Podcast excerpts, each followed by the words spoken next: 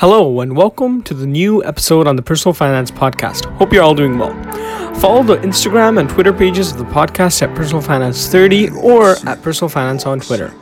Alright, so today we will be talking about the Canadian Bitcoin ETF. What is it?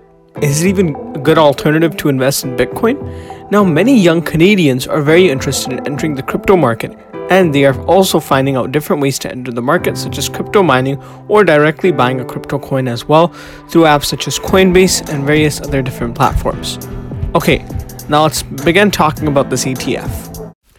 Okay, so let's first start by talking about the actual provider of this ETF and who even created it. Well, the Bitcoin ETF will be provided by Purpose Investments and the trade on the TSX under the ticket under ticket of BTCC. Now, shares are expected to become available for trading on Thursday, February the 18th, 2021. So this is when the shares were available to trade, and the ETF it also has a management fee of 1%.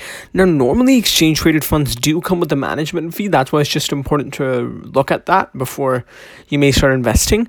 And it also allows allows retail investors to invest in Bitcoin without having to purchase and actually store store the digital currency themselves, which is another good benefit.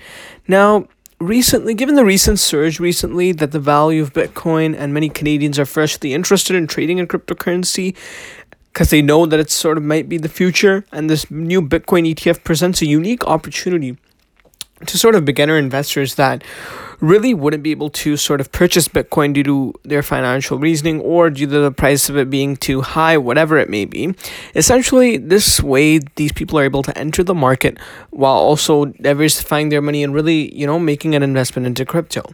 Now, even though Canada is the first country to approve a Bitcoin ETF in North America, the Toronto Stock Exchange is a public stock market, which means investors from anywhere in the world would sort of be able to purchase the shares of BTCC.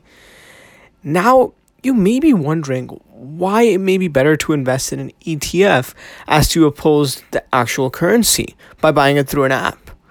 Well, since they're investing in an ETF, it's probably would be considered more safe in terms of being less volatile than an actual source.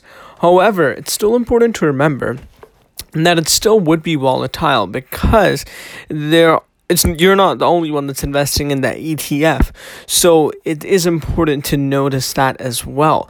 Now, other th- the other thing is that if you also buy the Bitcoin ETF, you can hold it in your TFSA or RSP, which some people may like for diversification.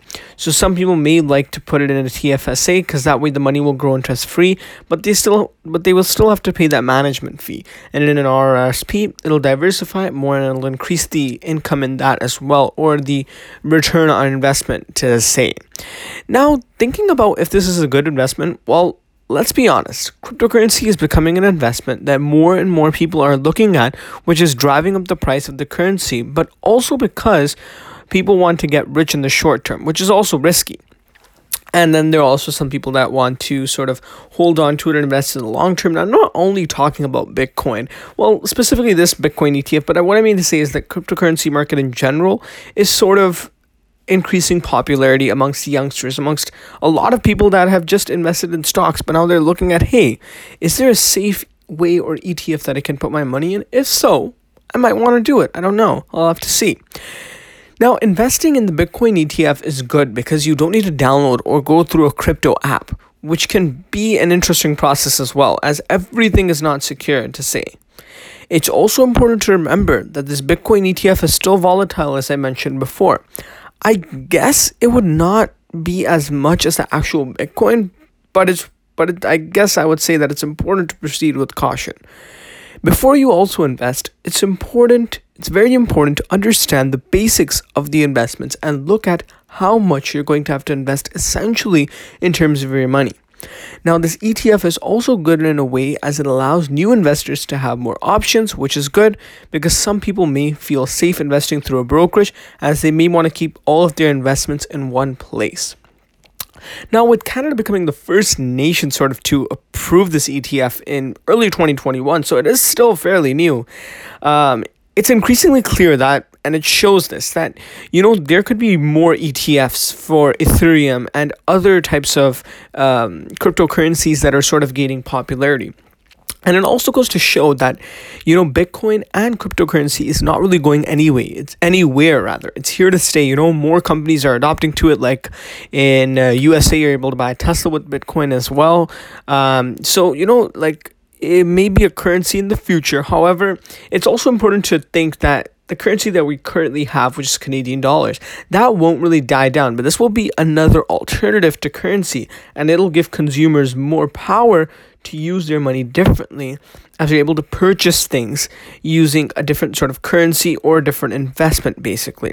Now, while some people may be happy to hold crypto inside a pre selected basket of securities, to say, for those who wish to hold Bitcoin and other cyber currencies directly, it's also important to connect with a platform that stays abreast of these regulatory requirements and offers peace of mind that the cash you use to fund your account as well as that your Bitcoin is safe. So that would that's essentially means that you want to make sure that whatever app you're using to invest or even a broker you just want to make sure that it's sort of it's sort of keeping the money safe whatever you invested in now i'm sure that they already keep the money that you invested in the stock safe but essentially you just want to make sure that they're also keeping uh, this safe okay now, let's look at the current price of the ETF at the time of this recording.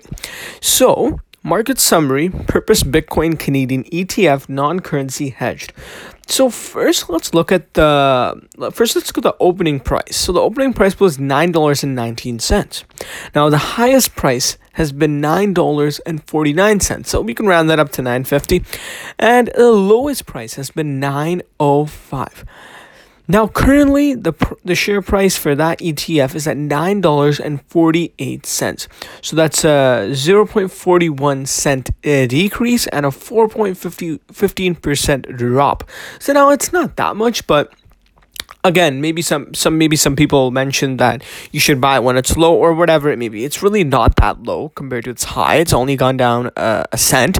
However it actually opened at 919 during the time of this recording. So if we're actually taking a look at those calculations then essentially someone that may have invested at the opening price someone them may have invested in the opening price, they may have made sort of a bit of profit. Not to say too much either, uh, but they may have earned a bit. Yeah, so around 29 cents of profit. Again, that's not a lot, but uh, if you had invested multiple shares, then it would probably been a lot. So suppose I bought uh, 15 shares then that would have been $4.35. And obviously, if you invested more, then it would be more. So that's essentially just to say the price at the time of this recording. And its 52 week high was at $12.10. Its previous close was actually at 9.89. So then that means that someone would have maybe lost some money on, on their return on investment.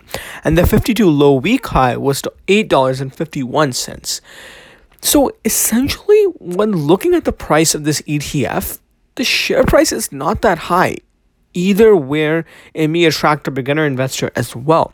So someone that has an initial investing capital of between 500 to $1,000, they may be enticed to invest in this cryptocurrency uh, because otherwise they wouldn't have not been able to invest. And this way they're still able to, able to diversify their portfolio and also uh, sort of, you know, get into the market, crypto market. But as the cryptocurrency market gets popular, there will also be more ETFs for other cryptocurrencies as well, which will be interesting to see. Well, that wraps up the 11th episode on the Personal Finance Podcast. If you enjoyed it, please be sure to share with the family and friend. All information mentioned in this podcast is for educational purposes only. Uh, please be sure to do your own research before investing.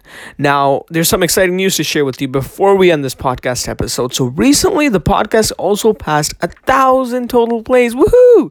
So, whoever is listening to this podcast right now and supported me, thanks for that. I appreciate it. Um, I will continue to provide my valuable listeners, you, with more great financial education. Uh, thanks for listening and stay tuned for another episode coming out later this week. So, the episode that's going to be coming out later this week, it's going to be about student credit cards. Yes, student credit cards. Yes, that's right. It's so important to talk about this because when you're going to post secondary college or even uh, to the workforce after high school or whatever it may be, as soon as you turn to turn into an adult, 18 years old, you're gonna have to look at getting your own credit card. And we'll sort of be talking about which is the best credit card and sort of just educating our listeners about which one may be the best and what they need to be aware of when actually looking for a student card. So stay tuned for that episode coming out later this week. And uh, thanks for listening.